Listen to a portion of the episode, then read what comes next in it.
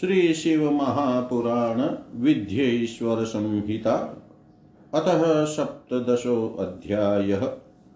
षडलिंग स्वरूप प्रणव का महात्म्य उसके सूक्ष्म रूप, ओंकार और स्थूल रूप पंचाक्षर मंत्र, का विवेचन, उसके जप की विधि एवं महिमा कार्य ब्रह्म के लोकों से लेकर कारण रुद्र के लोकों तक का विवेचन करके कालातीत पंचावरण विशिष्ट शिवलोक के अनिर्वचनीय वैभव का निरूपण तथा शिव भक्तों के सत्कार की महता। ऋषय ऊचु प्रणवस्य च माहात्म्यं षड्लिङ्गस्य महामुने शिवभक्तस्य पूजां च क्रमशो ब्रूहि न प्रभो। श्रुत उवाच तपोधनेर्भवद्भिश्च सम्यक् प्रश्नस्त्वयं कृत। अस्योत्तरं महादेवो जानाति स्म न चापर। तथापि वक्ष्ये तमहं शिवस्य कृपयेव हि शिवौ अस्माकं च युष्माकं रक्षां गृहाणातु भूरिश प्रोहि प्रकृतिजातस्य संसारस्य महोदधे। नवं नावान्तरमिति प्रणवं वै विदुर्बुधा। प्रप्रपञ्चो न नास्ति वो युष्माकं प्रणवं विदु। प्रकर्षेण नयेद्यस्मान् मोक्षं वः प्रणवं विदु।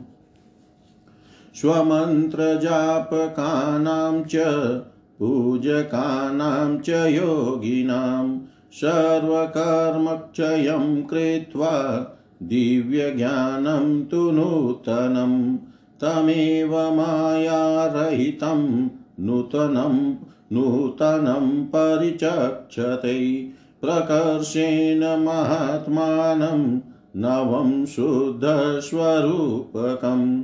नूतनं वै करोतीति प्रणवं तं विदुर्बुधा। प्रणवं द्विविधं प्रोक्तं सूक्ष्मस्थूलविभेदत। सूक्ष्ममेकाक्षरं विद्यात्, स्थूलं पञ्चाक्षरं विदु। सूक्ष्मम् अव्यक्तपञ्चार्णं सुव्यक्तार्णं तथैतरत्। जीवन्मुक्तस्य सूक्ष्मं हि, सर्वसारं हि तस्य हि। मन्त्रेणार्थानुसन्धानं, स्वदेहविलयावधि, स्वदेहे गलिते पूर्णं, शिवं प्राप्नोति निश्चय। केवलं मन्त्रजापीतु योगं प्राप्नोति निश्चय। षट्त्रिंशत्कोटिजापि तु निश्चयं योगमाप्नुयात्। सूक्ष्मं च द्विविधं ज्ञेयम् अलस्वदीर्घविभेदत अकारश्च उकारश्च मकारश्च ततः परम्। बिन्दुनादयुतं तद्धि शब्दकालकलान्वितं दीर्घप्रणवमेवं हि योगिनामेव हृदगतम् मकारं तन्त्रितत्वं हि अलस्वप्रणव उच्यते शिवशक्तिस्तयोरेक्यं मकारं तु त्रिकात्मकं, लश्वमेवं हि जाप्यं स्यात् सर्वपापक्षयैषिणां। भुवायुकनकार्णोद्यो शब्दाध्याश्च तथा दश। आशान्वये दश पुनः प्रवृता इति कथ्यते।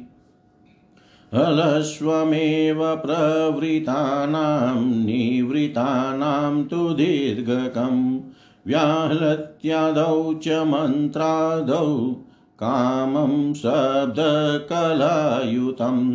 वेदादौ च प्रयोज्यं स्यादवन्दने सन्ध्ययोरपि नवकोटिजपान् जप्त्वा संशुधपुरुषो भवेत्। पुनश्च नवकोट्या तु पृथिवीजयमाप्नुयात्। पुनश्च नवकोट्या तु यापां जयं वाप्नुयात्। पुनश्च नवकोट्या तु तेजसां जयमाप्नुयात्। पुनश्च नवकोट्या तु वायोर्जयं वाप्नुयात्। आकाशजयं माप्नोति नवकोटिजपेन वै। गन्धादीनां क्रमेणेव नवकोटिजपेन वै। अहङ्कारस्य च पुनर्नवकोटिजपेन वै। सहस्रमन्त्रजप्तेन नित्यशुद्धो भवेत् पुमान् ततः परं स्वसिद्ध्यर्थं जपो भवति द्विजा। एवम् अष्टोत्तरशतकोटि जप्तेन वै पुनः प्रणवेन प्रबुधस्तु शुद्धयोगं वाप्नुयात्। शुद्धयोगेन संयुक्तो, जीवन्मुक्तो न संशय। सदा जपन्, सदा ध्यायन्, शिवं प्रणवरूपिणम्। समाधिस्थो महायोगी, शिव एव न संशय। ऋषिच्छन्दो देवतादीन्यस्य देहे पुनर्जपेत्। प्रणवं मातृकायुक्तं देहेन्यस्य ऋषिर्भवेत् दशमातृषड्ध्वादि सर्वं न्यासफलं लभेत् प्रवृतानां च मिश्राणां स्थूलप्रणवमिष्यते क्रियातपौ जपेर्युक्ता स्त्रिविधा शिवयोगिन धनादिविभवैश्चैव कराध्यङ्गैर्नमदिभिः क्रियया पूजया युक्तक्रियायोगीति कथ्यते। पूजायुक्तश्च मिद्भुग्ब्राह्मेन्द्रियजयान्वित परद्रोहादिरहितस्तपो योगीति कथ्यते। एतैर्युक्तः सदा शुद्ध सर्वकामादिवर्जित सदा जपपरशान्तो जपयोगीति तं विदु। उपचारै षोडशभिः पूजया शिवयोगिनां, शालोक्यादिक्रमेणेव शुद्धमुक्तिं लभे नर। जपयोगमथो वक्ष्यै गदत शृणुत द्विजा। तपकर्तुर्जप प्रोक्तो यज्जपन् परिमार्जते शिवनाम नमः पूर्वं चतुर्थ्यां पञ्चतत्त्वकं स्थूलप्रणवं स्थूलप्रणवरूपं हि शिवपञ्चाक्षरं द्विजा पञ्चाक्षरजपेनेव सर्वसिद्धिं लभे नर प्रणवेनादिसंयुक्तं सदा पञ्चाक्षरं जपेत्। गुरुपदेशं सङ्गम्य सुखवासेषु भूतले पूर्वपक्षै समारभ्य कृष्णभूतावधि द्विजा माघं भाद्रं विशिष्टं तु सर्वकालोत्तमोत्तमम्। एकवारं मिताशितु वाग्यतो नियतेन्द्रिय। स्वस्य राजपितॄणां च नित्यं शुश्रूषणं चरेत् सहस्रजपमात्रेण भवेच्छुदोऽन्यथारिणी पञ्चाक्षरं पञ्चलक्षं जपेच्छिवमनुस्मरन् पद्मासनस्थं शिवदं गङ्गाचन्द्रकलान्वितं वामोरुस्थितशक्त्या च विराजन्तं महागणे मृगका मृगटङ्कधरं देवं वरदाभयपाणिकम् सदानुग्रहकर्तारं सदाशिवमनुस्मरन्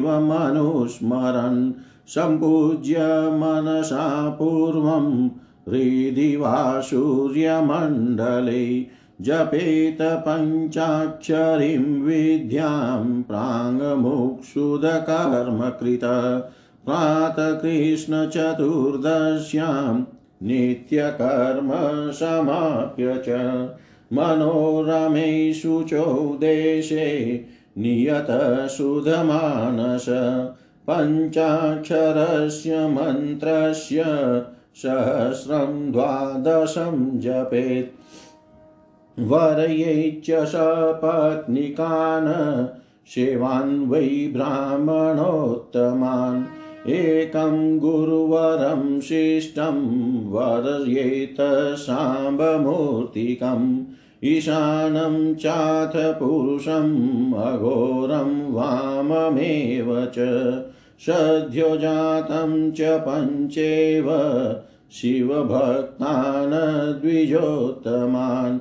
पूजाद्रव्याणि सम्पाद्य शिवपूजां समारभेत्। शिवपूजां च विधिवत् कृत्वा होमं समारभेत्। मुखान्तं च स्वसूत्रेण कृत्वा होमं समाचरेत्। दशेकं वा शतेकं वा सहस्रैकमथापि वा कापिलेन घृतेनैव, जुहुयात् स्वयमेव हि कारये चिव भक्तेर्वाप्यष्टोत्तरशतं बुध होमान्ते दक्षिणदेया गुरोर्गोमिथुनं तथा ईशानादिस्वरूपास्तान् गुरुं सामं विभाव्य च।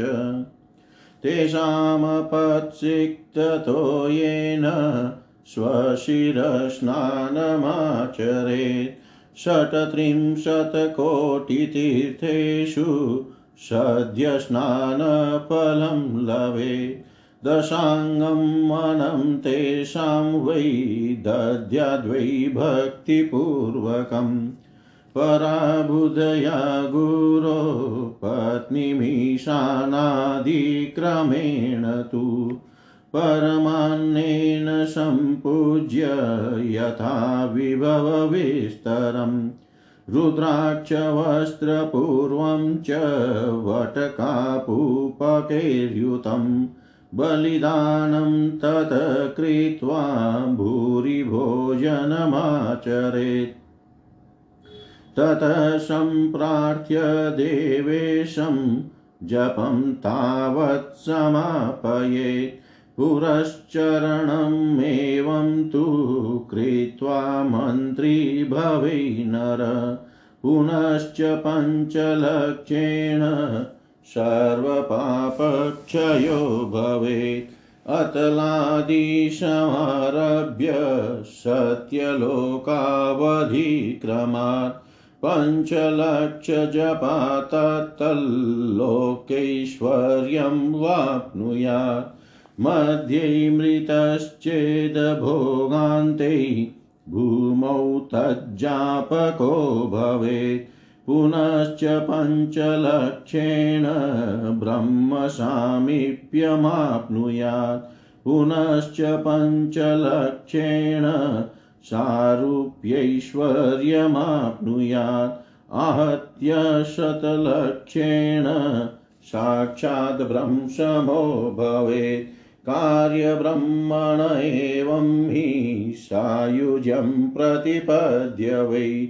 यथेष्टं भोगमाप्नोति तद्ब्रह्म प्रलयावधि पुनः कल्पान्तरे वृते ब्रह्मपुत्रः स जायते पुनश्च तपसा दीप्तक्रमान्मुक्तो भविष्यति। पृथिव्यादिकार्यभूतेभ्यो लोका वै निर्मिता क्रमात्, पातालादि च सत्यान्तं ब्रह्मलोकाश्चतुर्दश। सत्यादुर्धवं क्षमान्तं वै विष्णुलोकाश्चतुर्दश। क्षमालोके कार्यविष्णुर्वैकुण्ठे वरपत्तने कार्यलक्ष्म्या महाभोगी रक्षां कृत्वाधितिष्ठति तदूर्ध्वगाश्च शुच्यन्ता लोकाष्टाविंशतिस्थिता शुचौ लोके तु कैलाशे रुद्रौ वै भूतहृत्स्थित। षडुत्तराश्च पञ्चाशद्भिंसान्तास्तदूर्ध्वगा। अहिंसालोकमास्ताय ज्ञानकैलासकै पुरै कार्यैश्वरस्थिरो भावं सर्वान् कृत्वाधितिष्ठति तदन्ते कालचक्रं हि कालातीतस्ततः परम्। शिवेनाधीष्ट शिवेनाधिष्ठितस्तत्र कालचक्रेश्वरावय।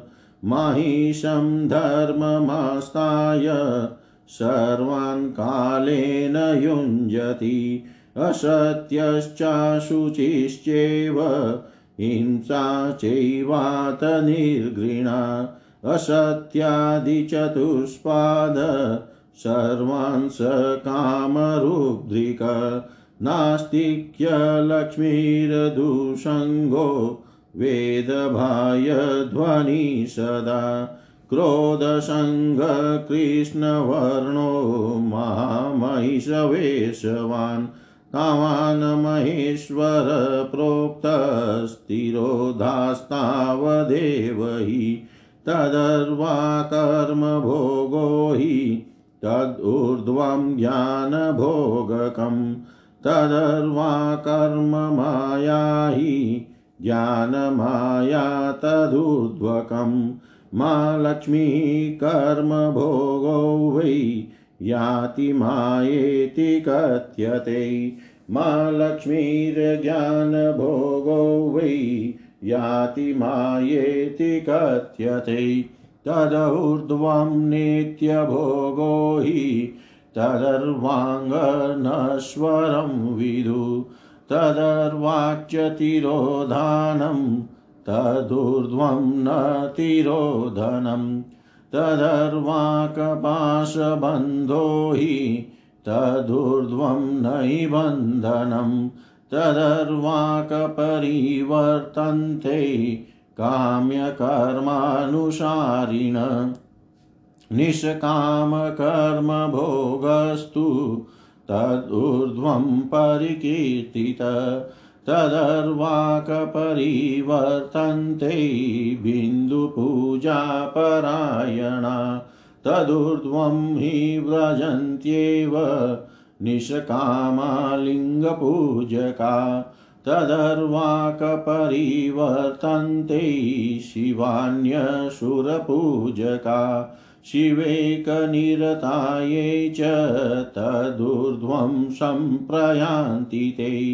तदर्वागजीवकोटिस्यात्तदूर्ध्वं परकोटिका सांसारिकास्तदर्वाक च मुक्ता खलु तदूर्ध्वगा तदर्वाकपरिवर्तन्ते प्राकृतद्रव्यपूजका तदूर्ध्वं हि व्रजन्त्यैते पौरुषद्रव्यपूजका तदर्वाकचक्तिलिङ्गं तु शिवलिङ्गं तदौर्ध्वकं तदर्वागावृतं लिङ्गं तदौर्ध्वं हि निराकृति तदर्वाककल्पितं लिङ्गं तदूर्ध्वं वै न कल्पितं तदर्वागबाह्यलिङ्गं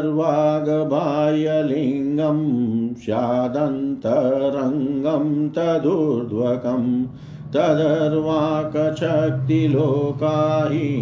शतं वै द्वादशाधिकम् तदर्वागबिन्दुरूपं हि नादरूपं तदुतरम् तदर्वाकर्मलोकस्तु तदौर्ध्वं ज्ञानलोकक नमस्कारस्तदूर्ध्वं हि मदाहङ्कारनाशन जनसं जनं तस्मात् तिरोधानं प्रत्यायाति न नायत। ज्ञानशब्दार्थ एवं हि तिरोधाननिवारणात्। तदर्वाकपरिवर्तन्ते याधिभौतिकपूजका। आध्यात्मिकार्चका एव तदूर्ध्वं सम्प्रयान्ति वै। तावद्वै वेदि भागं तन्मालोकात्मलिङ्गकै प्रकृत्याध्यष्टबन्धोऽपि वेद्यते सम्प्रतिष्ठित एवमेतादृशं ज्ञेयं सर्वं लौकिकवैदिकम् अधर्मं महिषारूढं कालचक्रं तरन्ति ते सत्यादिधर्मयुक्ता ये शिवपूजा पराश्च ये तदूर्ध्वं वृषभो धर्मो ब्रह्मचर्यस्वरुद्रिक सत्यादिपादयुक्तस्तु शिवलोकाग्रतस्थित। क्षमाशृङ्गशमश्रोत्रो वेदध्वनिविभूषित। आस्तिक्यचक्षुर्निश्वास गुरुबुद्धिमनावृष क्रियादिवृषभाग्येया कारणादिषु सर्वदा। तं क्रियावृषभं धर्मं कालातीतोऽधितिष्ठति ब्रह्मविष्णुमहेशानां स्वस्वायुर्दिनमुच्यते। तदूर्ध्वं न दिनं, रात्रिर्न जन्ममरणादिकम् पुनः कारणसत्यान्ता कारणब्रह्मणस्तथा गन्धादिभ्यस्तु भूतेभ्यस्तदूर्ध्वं निर्मिता सदा। सूक्ष्मगन्धस्वरूपा स्थिता लोकाश्चतुर्दश। पुनः कारणविष्णोर्वै स्थिता लोकाश्चतुर्दश पुनः कारणरुद्रस्य लोकाष्टाविंशकामता। पुनश्च कारणैशस्य षट्पञ्चाशतदुर्ध्वगा। ततः परं ब्रह्मचर्यलोकाख्यं शिवसम्मतम्। तत्रैव ज्ञानकैलासै पञ्चावरणसंयुते पञ्चमण्डलसंयुक्तं पञ्चब्रह्मकलान्वितम् आदिशक्तिसमायुक्तम् आदिलिङ्गं तु तत्र वै। शिवालयमिदं प्रोक्तं शिवस्य परमात्मन परशक्त्या समायुक्तस्तत्रैव परमेश्वर। सृष्टिस्थितिश्च संहारस्थिरो भावोऽप्यनुग्रह। पञ्चकृत्य प्रवीणौषौ सचिदानन्दविग्रह ध्यानधर्मसदा यस्य सदानुग्रहतत्पर समाध्यासन्नमासीन स्वात्मा रामो विराजते। तस्य सन्दर्शनं साध्यं कर्मध्यानादिभिक्रमात्। नित्यादिकर्मयजनाच्छिवकर्ममतिर्भवेत्। क्रियादिशिवकर्मभ्य शिवज्ञानं प्रसादयेत्। तदसङ्गता सर्वै मुक्ता एव न संशय। मुक्तिरात्मस्वरूपेण स्वात्मा राम त्वमेव हि। क्रियातपो जपज्ञानध्यानधर्मेषु सुस्थित। शिवस्य दर्शनं लब्ध्वा स्वात्मा राम त्वमेव हि। यथा रविश्वकिरणादशुद्धिमपनेष्यति कृपाविचक्षणशम्भुर्ज्ञानं पनेष्यति। अज्ञानविनिवृतौ तु शिवज्ञानं प्रवर्तते।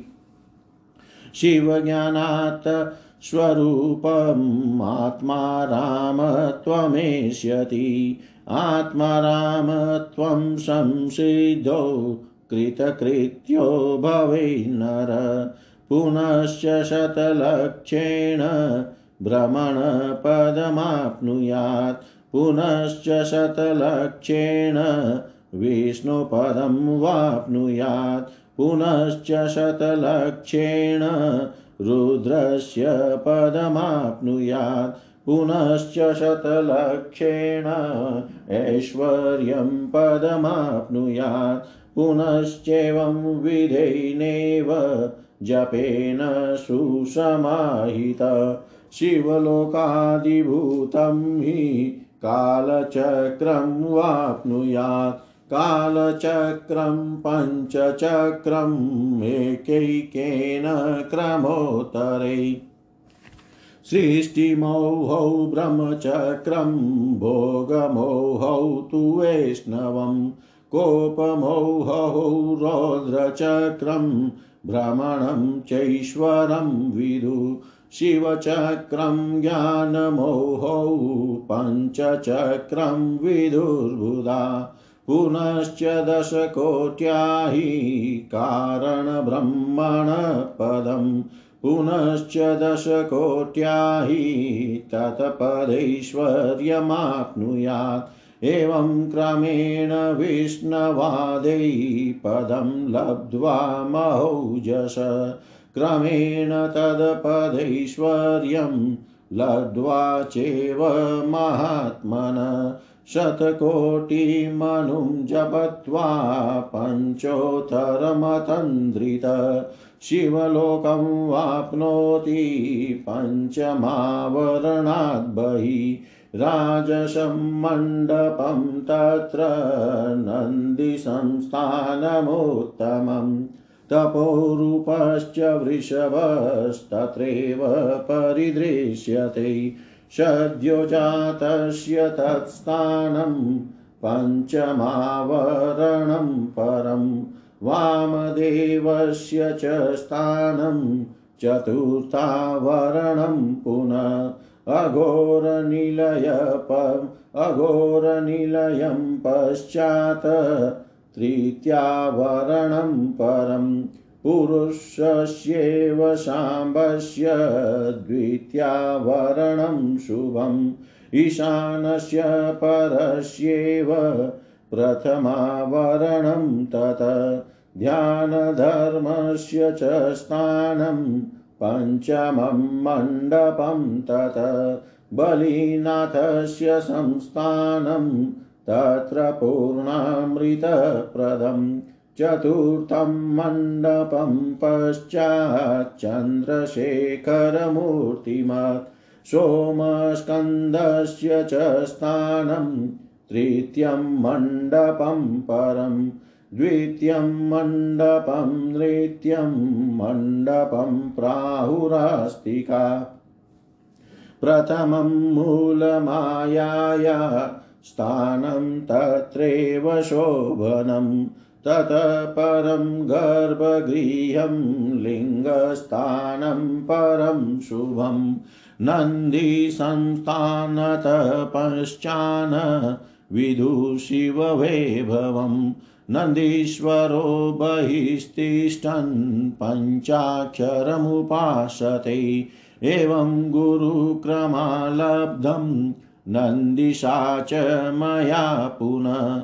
ततः परं स्वसंवेद्यं शिवेनैवानुभावितं शिवस्य कृपया साक्षाच्छिवलोकस्य वैभवम्। विज्ञातुं शक्यते सर्वैर्नान्यथैत्याहुरास्तिका। एवं क्रमेण मुक्तास्युर्ब्राह्मणा वै जितेन्द्रिया। अन्येषां च क्रमं वक्ष्यै गदत शृणुतादरात्। गुरुपदेशाञ्चाप्यं वै ब्राह्मणानां नमोऽन्तकम्। पञ्चाक्षरं पञ्चलक्षम् आयुष्यं प्रजपेद्विधि। स्त्रीत्वापनयनार्थं तु पञ्चलक्षं जपेत् पुनः। मन्त्रेण पुरुषो भूत्वा क्रमान्मुक्तो भवेद्बुध क्षत्रियपञ्चलक्षेण क्षत्रत्वं पनेष्यति। पुनश्च पञ्चलक्षेण क्षत्रियो ब्राह्मणो भवेत्। मन्त्रसिद्धिर्जपा चैव क्रमान्मुक्तो भवे नर। वेश्यस्तु पञ्चलक्षेण वेश्य त्वं पनेष्यति। पुनश्च पञ्चलक्षेण मन्त्रक्षत्रिय उच्यते। पुनश्च पञ्चलक्षेण क्षत्रत्वं पनेष्यति पुनश्च पञ्चलक्षेण मन्त्रब्राह्मण उच्यते। शूद्रश्चैव नमो अन्तेन पञ्चविंशतिलक्षत। मन्त्रविप्रत्वमापद्य पश्चाच्छूदौ भवेद्विज। नारीवात नरो वाथ ब्राह्मणो वान्य एव वा नमोऽन्तं वा नमः पूर्वम् आतुरः सर्वदा जपेत्, तत्र स्त्रीणां तथैवो गुरुनिर्देशयेत् क्रमात्। साधकपञ्चलक्षान्ते शिवप्रीत्यर्थमेव हि महाभिषेकनैवेद्यं कृत्वा भक्ताश्च पूजयेत्। पूजया शिवभक्तस्य शिवप्रीततरो भवेत्। शिवस्य शिवभक्तस्य भेदो नास्ति शिवो हि स।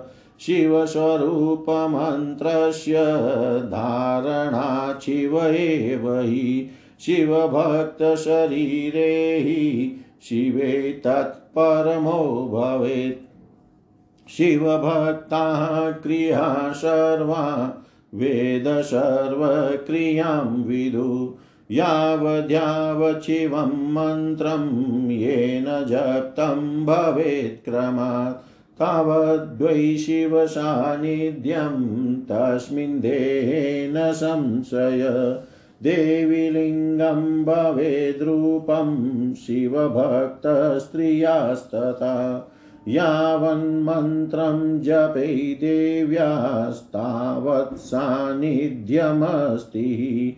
शिवं सम्पूजये धीमान् स्वयं वै शब्दरूपवाक, स्वयं चैव शिवो भूत्वा परां शक्तिं प्रपूजयेत्। शक्तिं वैरं च लिङ्गं च या लेख्या मायया यजेत्। शिवलिङ्गं शिवं मत्वा स्वात्मानं शक्तिरूपकम् शक्तिलिङ्गं च देवीं च मत्वा स्वं शिवरूपकम् शिवलिङ्गं नादरूपं, बिन्दुरूपं, सशक्तिकम्।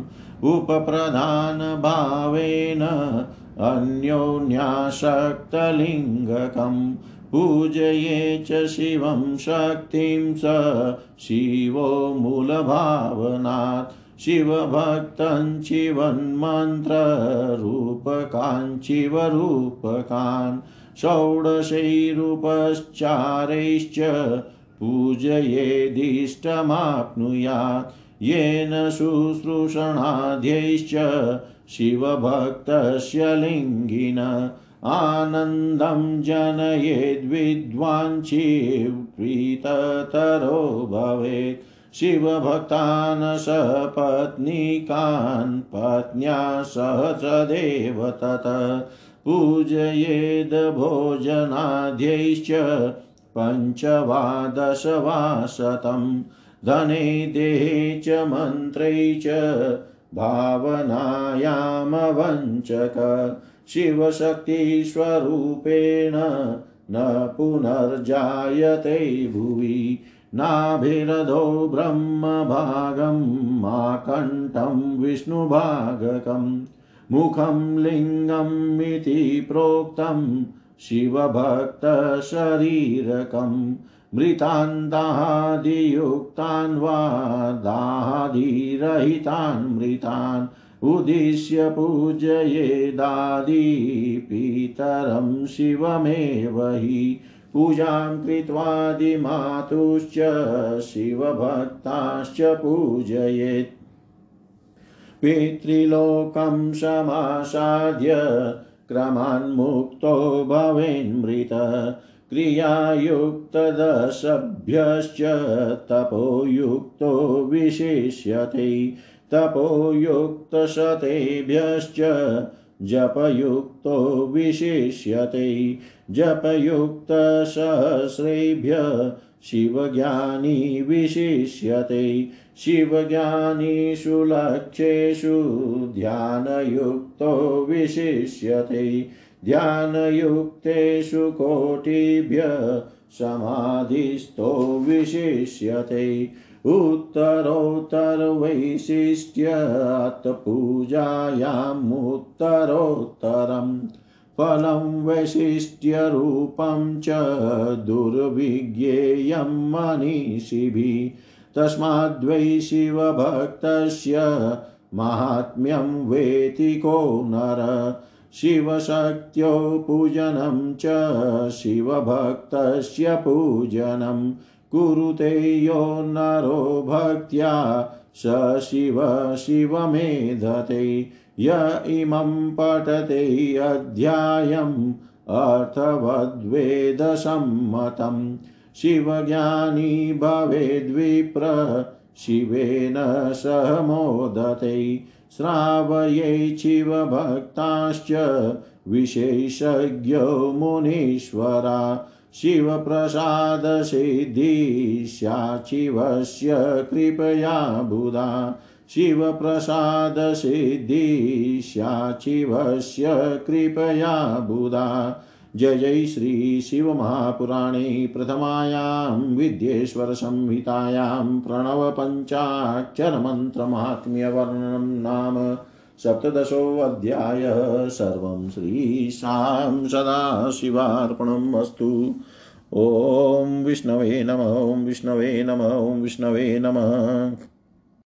सप्तदशोऽध्यायः षडलिंग स्वरूप प्रणव का महात्म्य उसके सूक्ष्म रूप ओंकार और स्थूल रूप पंचाक्षर मंत्र, का विवेचन, उसके जप की विधि एवं महिमा, कार्य ब्रह्म के लोकों से लेकर कारण रुद्र के लोकों तक का विवेचन करके कालातीत पंचावरण विशिष्ट शिवलोक के अनिर्वचनीय वैभव का निरूपण, तथा शिव भक्तों के सत्कार की महता हिंदी भावा ऋषिगण बोले, हे महामुने, हे प्रभो, आप हमारे लिए क्रमशः षडलिंग स्वरूप प्रणव का महात्म्य तथा शिव भक्त के पूजन की विधि बताइए। सूत जी ने कहा, महर्षियों, आप लोग तपस्या के धनी हैं। आपने यह बड़ा सुंदर प्रश्न उपस्थित किया है। किंतु इसका ठीक ठीक उत्तर महादेव जी ही जानते हैं, दूसरा कोई नहीं। तथापि भगवान शिव की कृपा से ही मैं इस विषय का वर्णन करूँगा। वे भगवान शिव हमारी और आप लोगों की रक्षा का महान भार बारंबार स्वयं ही ग्रहण करे। प्रणाम है प्रकृति से उत्पन्न संसार रूपी महासागर का प्रणव इसे पार करने के लिए दूसरी नव नाव है। इसलिए विद्वान इस ओंकार को प्रणव की संज्ञा देते हैं। ओमकार अपने जप करने वाले साधकों से कहता है, प्र, प्रपंच न, नहीं है। वह तुम लोगों के लिए। अतः इस भाव को लेकर भी ज्ञानी पुरुष ओम को प्रणव नाम से जानते हैं। इसका दूसरा भाव यह है। प्र प्रकर्षेण न नयेत वह युष्मान मोक्षम वा प्रणव। अर्थात यह तुम सब उपासकों को बलपूर्वक मोक्ष तक पहुँचा देगा। इस अभिप्राय से भी इसे ऋषि मुनि प्रणव कहते हैं। अपना जप करने वाले योगियों के तथा अपने मंत्र की पूजा करने वाले उपासक के समस्त कर्मों का नाश करके यह दिव्य नूतन ज्ञान देता है। इसलिए भी इसका नाम प्रणव है। उन माया रहित महेश्वर को ही नव अर्थार्थ नूतन कहते हैं। वे परमात्मा प्रकृष्ट रूप से नव अर्थात शुद्ध स्वरूप है, इसलिए प्रणव कहलाते हैं। प्रणव साधक को नव अर्थात नवीन शिव स्वरूप कर देता है, इसलिए भी विद्वान पुरुष उसे प्रणव कहते हैं। अथवा प्रकृष्ट रूप से नव दिव्य परमात्म ज्ञान प्रकट करता है, इसलिए वह प्रणव कहा गया है। प्रणव के दो भेद बताए गए हैं, स्थूल और सूक्ष्म। एक अक्षर रूप जो ओम है, उसे सूक्ष्म प्रणव जानना चाहिए, और नमः शिवाय इस पाँच अक्षर वाले मंत्र को स्थूल प्रणव समझना चाहिए। जिसमें पाँच अक्षर व्यक्त नहीं है, वह सूक्ष्म है, और जिसमें पाँचों अक्षर सुस्पष्ट रूप से व्यक्त है, वह स्थूल है। जीवन मुक्त पुरुष के लिए सूक्ष्म प्रणव के जप का विधान है। वही उसके लिए समस्त साधनों का सार है। यद्यपि जीवन मुक्त के लिए किसी साधन की आवश्यकता नहीं है क्योंकि वह सिद्ध रूप है, तथापि दूसरों की दृष्टि में जब तक उसका शरीर रहता है, तब तक उसके द्वारा प्रणव जप की सहज साधना स्वतः होती रहती है। वह अपनी देह का विलय होने तक सूक्ष्म प्रणव मंत्र का जप और उसके अर्थभूत परमात्म तत्व का अनुसंधान करता रहता है। जब शरीर नष्ट हो जाता है, तब वह पूर्ण ब्रह्म स्वरूप शिव को प्राप्त कर लेता है, यह सुनिश्चित है। जो केवल मंत्र का जप करते, करता है, उसे निश्चय ही योग की प्राप्ति होती है। जिसने छत्तीस करोड़ मंत्र का जप कर लिया हो, उसे अवश्य ही योग प्राप्त हो जाता है। सूक्ष्म प्रणव के भी ह्रस्व और दीर्घ के भेद से दो रूप जानने चाहिए।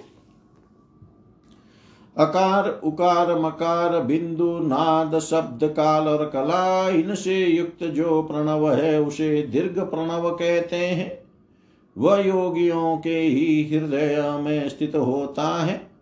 मकार पर्यंत जो होम है वह अ और म इन तीन तत्वों से युक्त है, इसी को ह्रस्व प्रणव कहते हैं।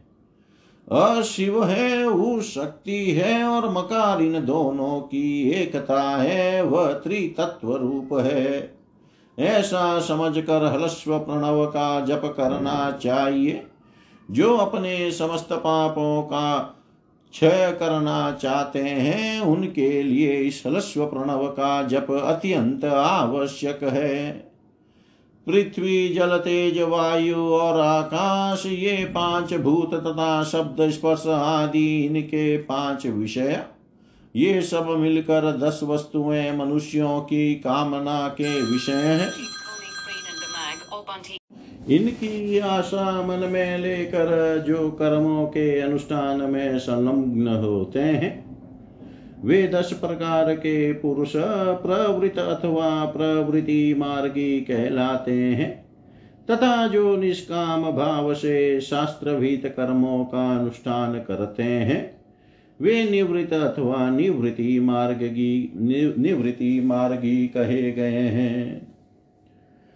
प्रवृत्त पुरुषों को हलस्व प्रणव का ही जप करना चाहिए और निवृत्त पुरुषों को दीर्घ प्रणव का। व्याहतियों तथा अन्य मंत्रों के आदि में इच्छा अनुसार शब्द और कला से युक्त प्रणव का उच्चारण करना चाहिए। वेद के आदि में और दोनों संध्याओं की उपासना के समय भी ओमकार का उच्चारण करना चाहिए। प्रणव का नौ करोड़ जप करने से मनुष्य शुद्ध हो जाता है। पुनः नौ करोड़ का जप करने से वह पृथ्वी तत्व पृथ्वी तत्व पर विजय पा लेता है। तत्पश्चात पुनः नौ करोड़ का जप करके वह जल तत्व को जीत लेता है। पुनः नौ करोड़ जप से वह अग्नि तत्व पर विजय पाता है। तदनंतर फिर नौ करोड़ का जप करके वह वायु तत्व पर विजयी होता है और फिर नौ करोड़ के जप से आकाश को अपने अधिकार में कर लेता है। इसी प्रकार नौ नौ करोड़ का जप करके वह क्रमशः गंध रस रूप स्पर्श और शब्द पर विजय पाता है। इसके बाद फिर नौ करोड़ का जप करके अहंकार को भी जीत लेता है। हे द्विजो हे द्विजो मनुष्य एक हज़ार मंत्रों के जप करने से नित्य शुद्ध होता है। इसके अनंतर अपनी सिद्धि के लिए जप किया जाता है। इस तरह एक सौ आठ करोड़ प्रणव का जप करके उत्कृष्ट बोध को प्राप्त हुआ, पुरुष शुद्ध योग प्राप्त कर लेता है। शुद्ध योग से युक्त होने पर वह जीवन मुक्त हो जाता है, इसमें संशय नहीं है। सदा प्रणव का जप और प्रणव रूपी शिव का ध्यान करते करते समाधि में स्थित हुआ महायोगी पुरुष साक्षात शिव ही है, इसमें संशय नहीं है। पहले अपने शरीर में प्रणव के अंदर, प्रणव के ऋषि, छंद और देवता आदि का न्यास करके फिर जप आरंभ करना चाहिए। अकारादि मातृका वर्णों से युक्त प्रणव का अपने अंगों में न्यास करके मनुष्य ऋषि हो जाता है। मंत्रों के दस विध संस्कार मातृका न्यास तथा षड्व षड्ध्वशोधन आदि के साथ संपूर्ण न्यास का फल उसे प्राप्त हो जाता है। प्रवृत्ति तथा निवृत्ति, प्रवृत्ति तथा प्रवृत्ति निवृत्ति से मिश्रित भाव वाले पुरुषों के लिए स्थूल प्रणव का जप ही अभिष्ट का साधक होता है। क्रिया तप और जप के योग से शिव योगी तीन प्रकार के होते हैं। वे क्रमशः क्रिया योगी, तपो योगी और जप योगी कहलाते हैं। जो धन आदि वैभवों से पूजा सामग्री का संचय करके हाथ आदि अंगों से नमस्कार आदि क्रिया करते हुए इष्ट देव की पूजा में लगा रहता है। वह क्रिया योगी कहलाता है। पूजा में संलग्न रहकर जो परिमित भोजन करता हुआ बाह्य इंद्रियों को जीत कर वश में किए रहता है और मन को भी वश में करके परद्रोह आदि से दूर रहता है, वह तपो योगी कहलाता है। इन सभी सदगुणों से युक्त होकर जो सदा शुद्ध भाव से रहता तथा समस्त काम आदि दोषों से रहित हो, शांत चित से निरंतर जप किया करता है, उसे महात्मा पुरुष जप योगी मानते हैं। जो मनुष्य सोलह प्रकार के उपचारों से शिव योगी महात्माओं की पूजा करता है, वह शुद्ध होकर शालुक्य आदि के क्रम से उत्तरोत्तर उत्कृष्ट मुक्ति को प्राप्त कर लेता है। हे द्विजो, अब मैं जप योग का वर्णन करता हूँ। आप सब लोग ध्यान देकर सुने। तपस्या करने वाले के लिए जप का उपदेश किया गया है, क्योंकि वह जप करते करते अपने आप को सर्वथा शुद्ध निष्पाप कर लेता है। हे ब्राह्मणों, पहले नमः पद हो, उसके बाद चतुर्थी विभक्ति में शिव शब्द हो तो पंच तत्वात्मक नमः शिवाय मंत्र होता है। इसे शिव पंचाक्षर कहते हैं। यह स्थूल प्रणव रूप है। इस पंचाक्षर के जप से ही मनुष्य संपूर्ण सिद्धियों को प्राप्त कर लेता है। पंचाक्षर मंत्र के आदि में ओमकार लगा कर ही सलाह उसका जप करना चाहिए। हे द्विजो, गुरु के मुख से पंचाक्षर मंत्र का उपदेश पाकर जहाँ सुख पूर्वक निवास किया जा सके, ऐसी उत्तम भूमि पर महीने के पूर्व पक्ष शुक्ल में प्रतिपदा से आरंभ करके कृष्ण पक्ष की चतुर्दशी तक निरंतर जप करता रहे। माघ और भादो के महीने अपना विशिष्ट महत्व रखते हैं। यह समय सब समयों से उत्तम, उत्तमोत्तम माना गया है। साधक को चाहिए कि वह प्रतिदिन एक बार परिमित भोजन करे, मौन रहे, इंद्रियों को वश में रखे। अपने स्वामी एवं माता पिता की नित्य सेवा करे इस नियम से रहकर जप करने वाला पुरुष एक हज़ार जप से ही शुद्ध हो जाता है, अन्यथा वह ऋणी होता है। भगवान शिव का निरंतर चिंतन करते हुए पंचाक्षर मंत्र का पाँच लाख जप करे। जप काल में इस प्रकार ध्यान करे। कल्याण दाता भगवान शिव कमल के आसन पर विराजमान है। उनका मस्तक श्री गंगा जी तथा चंद्रमा की कला से सुशोभित है। उनकी बाई जांग पर आदि शक्ति भगवती उमा बैठी है। वहाँ खड़े हुए बड़े बड़े गण भगवान शिव की शोभा बढ़ा रहे हैं। महादेव जी अपने चार हाथों में मृग मुद्रा, टंक तथा वर एवं अभय की मुद्राएँ धारण किए हुए हैं। इस प्रकार सदा सब पर अनुग्रह करने वाले भगवान सदा शिव का बार बार स्मरण करते हुए हृदय अथवा सूर्य मंडल में पहले उनकी मानसिक पूजा करके फिर पूर्वाभिमुख हो पूर्वोक्त पंचाक्षरी विद्या का जप करे।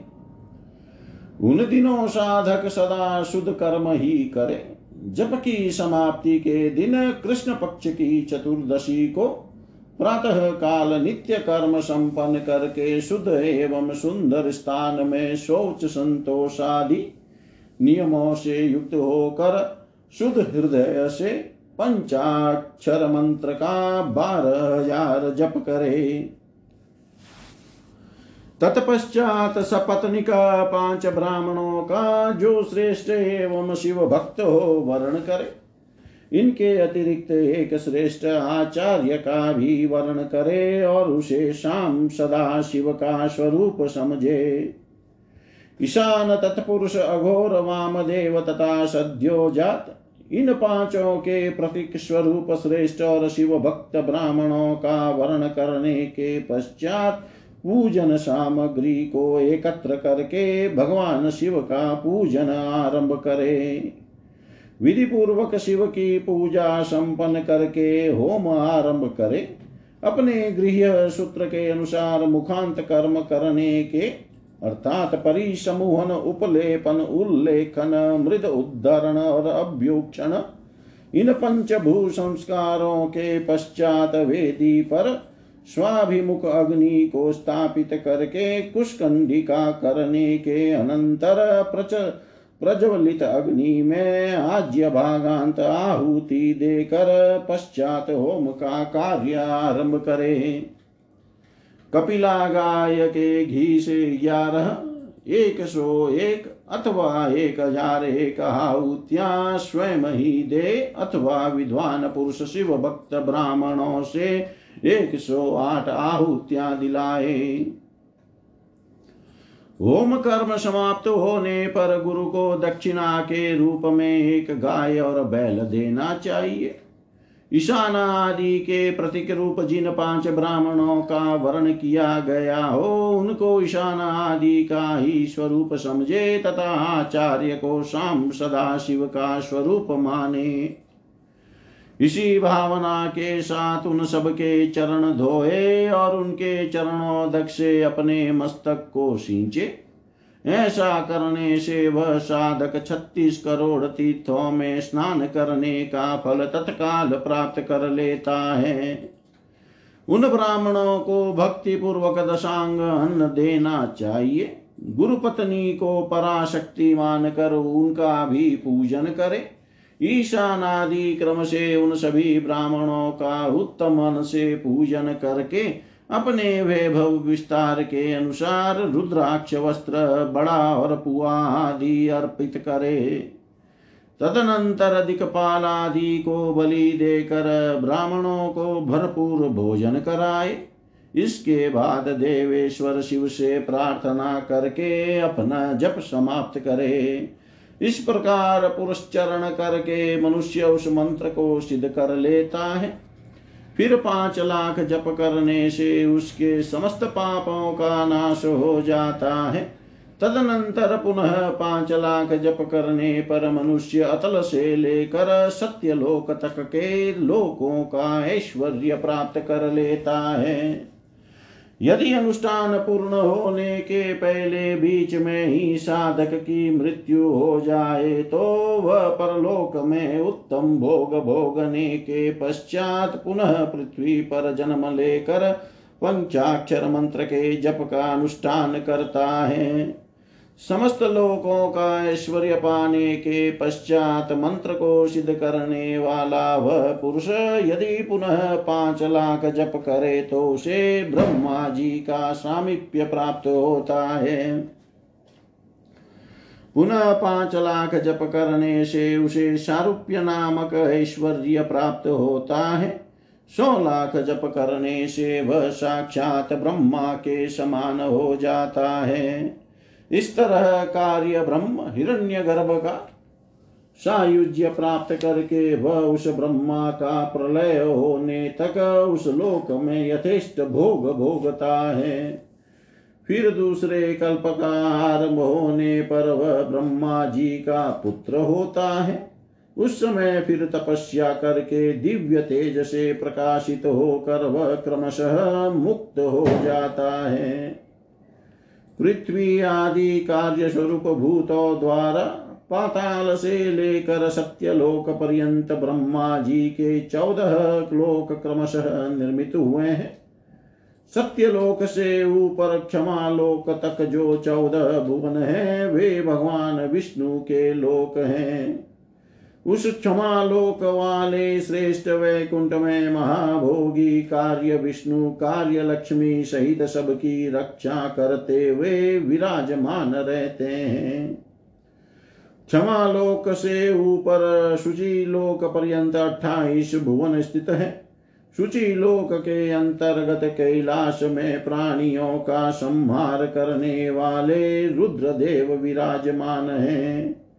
शुचि लोक से ऊपर अहिंसा लोक पर्यंत छपन भू छप्पन भुवनों की स्थिति है अहिंसा लोक का आश्रय लेकर जो ज्ञान कैलाश नामक नगर शोभा पाता है उसमें कार्यभूत महेश्वर सबको अदृश्य करके रहते हैं। अहिंसा लोक के अंत में काल चक्र की स्थिति है। तदनंतर कालातीत स्थित है। जहाँ काल चक्रेश्वर नामक शिव माहिष धर्म का आश्रय लेकर सबको काल से संयुक्त किए रहते हैं। असत्य, अशुचि, हिंसा, निर्दयता, ये असत्य आदि चार पाद काम रूप धारण करने वाले शिव के अंश हैं। नास्तिकता युक्त लक्ष्मी, दूसंग वेद बाह्य शब्द क्रोध का संग कृष्ण वर्ण ये महामहिष के रूप वाले हैं। यहाँ तक महेश्वर के विराट स्वरूप का वर्णन किया गया, वहीं तक लोकों का तिरोधान अथवा लय होता है। उससे नीचे कर्मों का भोग है और उससे ऊपर ज्ञान का भोग। उसके नीचे कर्म माया है और उसके ऊपर ज्ञान माया। अब मैं कर्म माया और ज्ञान माया का तात्पर्य बता रहा हूँ। माँ का अर्थ है लक्ष्मी, उससे कर्म भोग यात प्राप्त होता है। इसलिए वह माया अथवा कर्म माया कहलाती है। इसी तरह माँ अर्थात लक्ष्मी से ज्ञान योग यात अर्थात प्राप्त होता है। इसलिए उसे माया या ज्ञान माया कहा गया है। उपर्युक्त सीमा से नीचे नश्वर भोग है और ऊपर नित्य भोग। उससे नीचे ही तिरोधान अथवा लय है, ऊपर तिरोधान नहीं है। वहाँ से नीचे ही कर्ममय पाशों द्वारा बंधन होता है। ऊपर बंधन का सदा अभाव है। उससे नीचे ही जीव सकाम कर्मों का अनुसरण करते हुए विभिन्न लोकों और योनियों में चक्कर काटते हैं। उससे ऊपर के लोकों में निष्काम कर्म का ही भोग बताया गया है। बिंदु पूजा में तत्पर रहने वाले उपासक वहाँ से नीचे के लोकों में ही घूमते हैं। उसके ऊपर तो निष्काम भाव से शिवलिंग की पूजा करने वाले उपासक ही जाते हैं। उसके नीचे शिव के अतिरिक्त अन्य देवताओं की पूजा करने वाले घूमते रहते हैं। जो एकमात्र शिव की ही उपासना में तत्पर है, वे उससे ऊपर के लोकों में जाते हैं। वहाँ से नीचे जीव कोटि है और ऊपर ईश्वर कोटि। नीचे संसारी जीव रहते हैं और ऊपर मुक्त लोग। प्राकृत द्रव्य से पूजा करने वाले उसके नीचे रहते हैं और पौरुष द्रव्य से पूजा करने वाले उससे ऊपर जाते हैं। उसके नीचे शक्ति लिंग है और उसके ऊपर शिवलिंग। उसके नीचे सगुण लिंग है और उसके ऊपर निर्गुण लिंग उसके नीचे कल्पित लिंग है और उसके ऊपर कल्पित नहीं है। उसके नीचे आदि भौतिक लिंग और उसके ऊपर आध्यात्मिक लिंग है। उसके नीचे एक सौ बारह शक्ति लोक है। उसके नीचे बिंदु रूप और उसके ऊपर नाद रूप है। उसके नीचे कर्म लोक है और उसके ऊपर ज्ञान लोक इसी प्रकार उसके ऊपर मद और अहंकार का नाश करने वाली नम्रता है। वहाँ जन्म जनित तिरोधान नहीं है। उसका निवारण किए बिना वहाँ किसी का प्रवेश संभव नहीं है। इस प्रकार तिरोधान का निवारण करने से वहाँ ज्ञान शब्द का अर्थ ही प्रकाशित होता है। आदि भौतिक पूजा करने वाले लोग उससे नीचे के लोकों में ही चक्कर काटते हैं। जो आध्यात्मिक उपासना करने वाले हैं, वे ही उससे ऊपर को जाते हैं। इस प्रकार वहाँ तक महालोक रूपी आत्मलिंग में विभाग को जानना चाहिए और प्रकृति आदि प्रकृति महत अहंकार पंचतन मात्राएँ आठ बंध बंधों को भी जाने। इस प्रकार सब लौकिक तथा वैदिक स्वरूप को जानना चाहिए। जो सत्य, अहिंसा आदि धर्मों से युक्त होकर भगवान शिव के पूजन में तत्पर रहते हैं, वे अधर्म रूप भैंसे पर आरूढ़ काल चक्र को पार कर जाते हैं। काल चक्रेश्वर की सीमा तक जो विराट महेश्वर लोक बताया गया है उससे ऊपर वृषभ के आकार में धर्म की स्थिति है। वह ब्रह्मचर्य का मूर्तिमान रूप है। उसके सत्य सोच अहिंसा और दया ये चार पाद है। वह शिवलोक के आगे स्थित है। क्षमा उसके सिंह है, समकान है। वे वेद ध्वनि रूपी शब्द से विभूषित है। आस्तिकता उसके दोनों नेत्र है। निश्वास ही उसकी श्रेष्ठ बुद्धि एवं मन है। क्रियादि धर्म रूपी जो वृषभ है, वे कारण आदि में सर्वदा स्थित है। ऐसा जानना चाहिए। उस क्रिया रूप वृषभाकार धर्म पर कालातीत शिव आरूढ़ होते हैं। ब्रह्मा और विष्णु, ब्रह्मा, विष्णु और महेश्वर की जो अपनी अपनी आयु है, उसी को दिन कहते हैं। जहाँ धर्म रूपी वृषभ की स्थिति है, उससे ऊपर न दिन है, न रात्रि, और वहाँ जन्म मरण आदि भी नहीं है। फिर कारण स्वरूप ब्रह्मा के भी कारण सत्यलोक पर्यंत चौदह लोक स्थित है, जो पाँच भौतिक गंध आदि से परे हैं। उनकी सनातन स्थिति है, सूक्ष्म गंध ही उनका स्वरूप है। इसके ऊपर कारण रूप विष्णु के चौदह लोक स्थित हैं। उनसे भी ऊपर फिर कारण रूपी रुद्र के अट्ठाईस लोकों की स्थिति मानी गई है। फिर उनसे भी ऊपर कारणेश शिव के छप्पन लोक विद्यमान है। तदनंतर शिव समत ब्रह्मचर्य लोक है और वहीं पाँच आवरणों से युक्त ज्ञानमय कैलाश है। वहाँ पर पाँच मंडलों, पाँच ब्रह्म कलाओं और आदि शक्ति से संयुक्त आदि लिंग प्रतिष्ठित है। उसे परमात्मा शिव का शिवालय कहा गया है। वही पराशक्ति से युक्त परमेश्वर शिव निवास करते हैं। वे सृष्टि, पालन, संहार तिरो भाव और अनुग्रह इन पाँचों कृत्यों में प्रवीण है। उनका श्री विग्रह सचिदानंद स्वरूप है। वे सदा ध्यान रूपी धर्म में ही स्थित रहते हैं और सदा सब पर अनुग्रह क्रिया करते हैं। वे स्वात्मा राम हैं और समाधि रूपी आसन पर आसीन हो सुशोभित होते हैं। कर्म एवं ध्यान आदि का अनुष्ठान करने से क्रमशः साधन पथ में आगे बढ़ने पर उनका दर्शन साध्य होता है। नित्य नैमितिक आदि कर्मों द्वारा देवताओं का यजन करने से भगवान शिव के समाराधन कर्म में मन लगता है। क्रिया आदि जो शिव संबंधी कर्म है, उनके द्वारा शिव ज्ञान सिद्ध करें।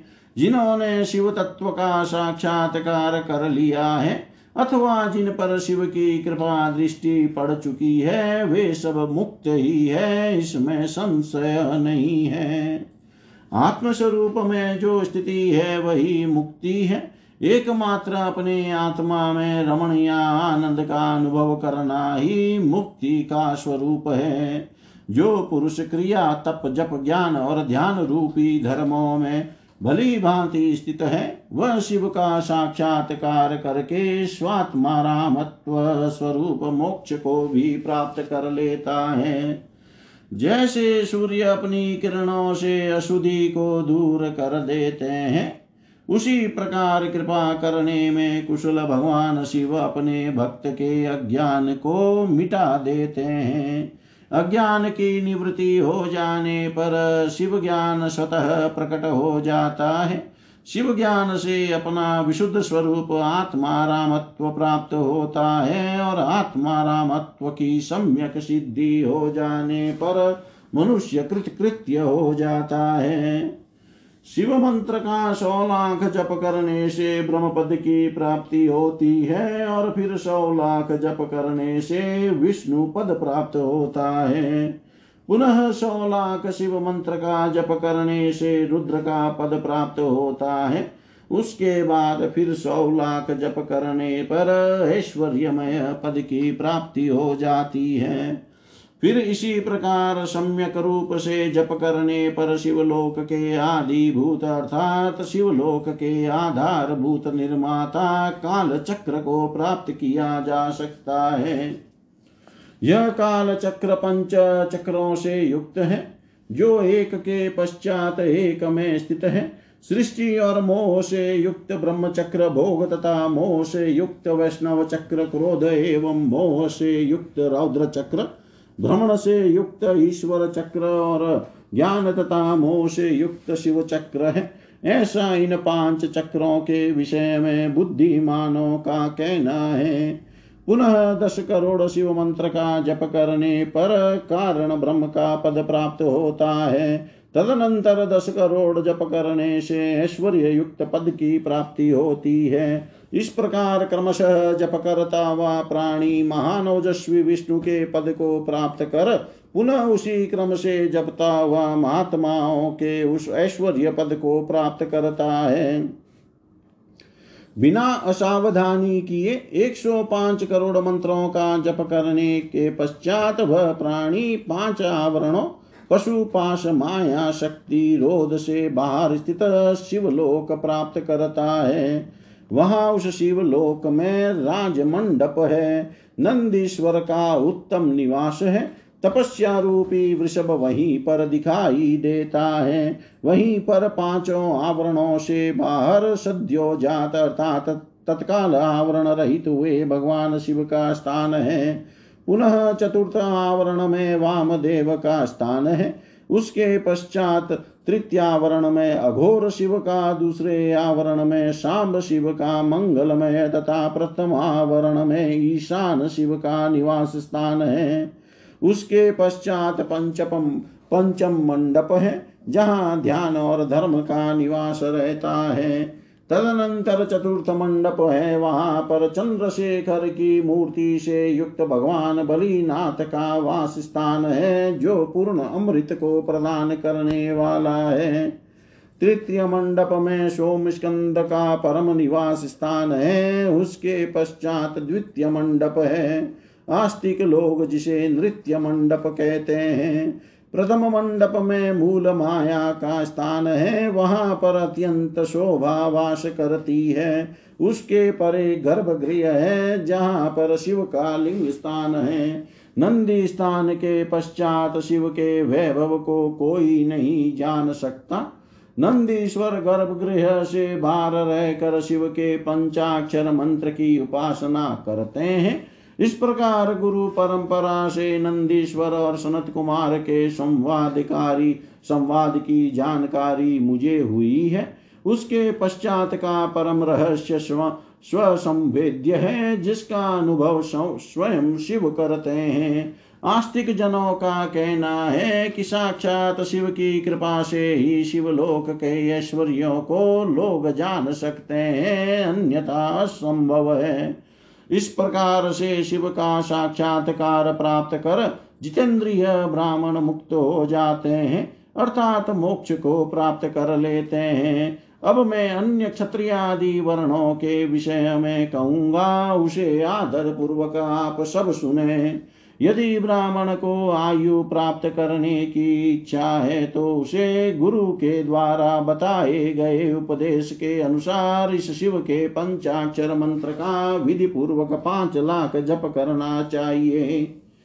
यदि स्त्री स्त्री अर्थात स्त्री योनि से मुक्त होना चाहती है तो वह भी पाँच लाख पंचाक्षर मंत्रों का जप करे। उन मंत्रों के प्रभाव से पुरुष का जन्म लेकर वह क्रमशः मुक्त हो जाती है। क्षत्रिय पाँच लाख मंत्रों का जप करके क्षत्रियत्व को दूर कर लेता है, अर्थात क्षत्रिय वर्ण में रहने वाले गुणों से वह मुक्त हो जाता है। तदनंतर पुनः पाँच लाख मंत्रों का जप करने पर वह ब्राह्मण हो जाता है। फिर उतने ही मंत्रों के जप से मंत्र सिद्धि प्राप्त हो जाती है और तत्पश्चात उसी क्रम से पाँच लाख मंत्रों का जप करने पर वह मनुष्य मुक्त हो जाता है। वैश्य पंच लक्ष मंत्रों का जप करने से अपने वैश्यत्व गुण का परित्याग कर देता है। पुनः पंच लक्ष मंत्र का जप करने पर वह मंत्र क्षत्रिय कहलाने का अधिकारी हो जाता है। उसके बाद पाँच लाख मंत्रों का जप करने से क्षत्रियत्व को दूर कर देता है। तदनंतर पुनः पंच लक्ष मंत्र का जप करके मंत्र ब्राह्मण कहलाने का अधिकारी हो जाता है। इसी प्रकार शूद्र भी मंत्र के अंत में नमः शब्द लगाकर यदि पच्चीस लाख मंत्रों का जप करता है तो वह शूद्र मंत्र भी प्रत्व को प्राप्त द्विज ब्राह्मण हो जाता है। चाहे स्त्री हो अथवा पुरुष, ब्राह्मण हो या अन्य ही कोई वर्ण हो पंचाक्षर मंत्र का जप करने से सभी शुद्ध हो जाते हैं। जो कामना पूर्ति के लिए आतुर है, उसे चाहिए कि वह नमः को आदि अंत में लगाकर शिव मंत्र का सदैव जप करता रहे। स्त्रियों तथा शूद्रों के लिए मंत्र जप का जैसा स्वरूप कहा गया है, उसी के अनुसार गुरु को भी चाहिए कि वह उन्हें निर्देश दे। साधक को चाहिए कि वह पाँच लाख जप करने के पश्चात भगवान शिव की प्रसन्नता के लिए महाभिषेक एवं नैवेद्य निवेदन करके शिव भक्तों का पूजन करे। शिव भक्त की पूजा से भगवान शिव बहुत प्रसन्न होते हैं। शिव और उनके भक्त में कोई भेद नहीं है, वह साक्षात शिव स्वरूप ही है। शिव स्वरूप को शिव स्वरूप मंत्र को धारण करके वह शिव ही हो जाता है। शिव भक्त का शरीर शिव रूप ही है, अतः उसकी सेवा में तत्पर रहना चाहिए। जो शिव के भक्त हैं, वे लोक और वेद की सारी क्रियाओं को जानते हैं। जो क्रमशः जितना जितना शिव मंत्र का जप कर लेता है, उसके शरीर को उतना ही उतना शिव का सामिप्य प्राप्त हो जाता है। इसमें संशय नहीं है। शिव भक्त स्त्री का रूप देवी पार्वती का ही स्वरूप है। वह जितना मंत्र जपती है, उसे उतना ही देवी का सामनिध्य प्राप्त होता जाता है। बुद्धिमान व्यक्ति को शिव का पूजन करना चाहिए, इससे वह साक्षात मंत्र रूप हो जाता है। साधक स्वयं शिव स्वरूप होकर पराशक्ति का पूजन करे। शक्ति, वैर, मूर्ति तथा लिंग का चित्र बनाकर अथवा मिट्टी आदि से इनकी आकृति का निर्माण करके प्राण प्रतिष्ठा पूर्वक निष्कपट भाव से इनका पूजन करे। शिवलिंग को शिव मान कर अपने को शक्ति स्वरूप समझ कर शक्ति लिंग को देवी और अपने को शिव रूप समझ कर शिवलिंग को नाद रूप तथा शक्ति को बिंदु रूप मान कर परस्पर सटे हुए शक्तिलिंग और शिवलिंग के प्रति उप प्रधान और प्रधान की भावना रखते हुए जो शिव और शक्ति का पूजन करता है, वह मूल रूपी भावना करने के कारण शिव रूप ही है। शिव भक्त शिव मंत्र रूप होने का कारण शिव ही, शिव के ही स्वरूप है। जो सोलह उपचारों से उनकी पूजा करता है, उसे अभिष्ट वस्तु की प्राप्ति होती है। जो शिवलिंगोपासक शिव भक्त की सेवा आदि करके उसे आनंद प्रदान करता है, उस विद्वान पर भगवान शिव बड़े प्रसन्न होते हैं। पाँच, दस या सौ सपत्निक शिव भक्तों को बुलाकर भोजन आदि के द्वारा पत्नी सहित उनका सदैव समादर करें। धन में देह में और मंत्र में शिव भावना रखते हुए उन्हें शिव और शक्ति का स्वरूप जान कर निष्कपट भाव से उनकी पूजा करे। ऐसा करने वाला पुरुष शिव शक्ति स्वरूप होकर इस भूतल पर फिर जन्म नहीं लेता है। शिव भक्त की नाभि के नीचे का भाग ब्रह्म भाग तथा नाभि से ऊपर कंठ पर्यंत तक का भाग विष्णु भाग और मुख शिवलिंग स्वरूप कहा गया है। मृत्यु के पश्चात जिनका दाहादि संस्कार हुआ हो अथवा जो दाहादि संस्कार से रहित हो, उन पितरों के उद्देश्य से शिव को ही आदि पितर मान कर उनकी पूजा करनी चाहिए। पुनः आदि माता शिव की शक्ति की पूजा कर, शिव भक्तों का पूजन करना चाहिए। ऐसा करने वाला पुरुष मरने के पश्चात क्रमशः पितृलोक को प्राप्त करता है। तदनंतर उसे मुक्ति प्राप्त हो जाती है। दस क्रियावान पुरुषों से युक्त योगियों की अपेक्षा एक तपोयुक्त प्राणी श्रेष्ठ है। सौ तपोयुक्तों तपस्वियों की अपेक्षा एक जप युक्त जाप, जापक विशिष्ट है। सहस्र जप युक्त जापकों की अपेक्षा एक शिव ज्ञानी का विशेष महत्व है। एक लाख शिव ज्ञानियों से शिव का ध्यान करने वाला एक ध्यानी श्रेष्ठ है और करोड़ ध्यानियों की अपेक्षा शिव के लिए एक समाधि श्रेष्ठ है।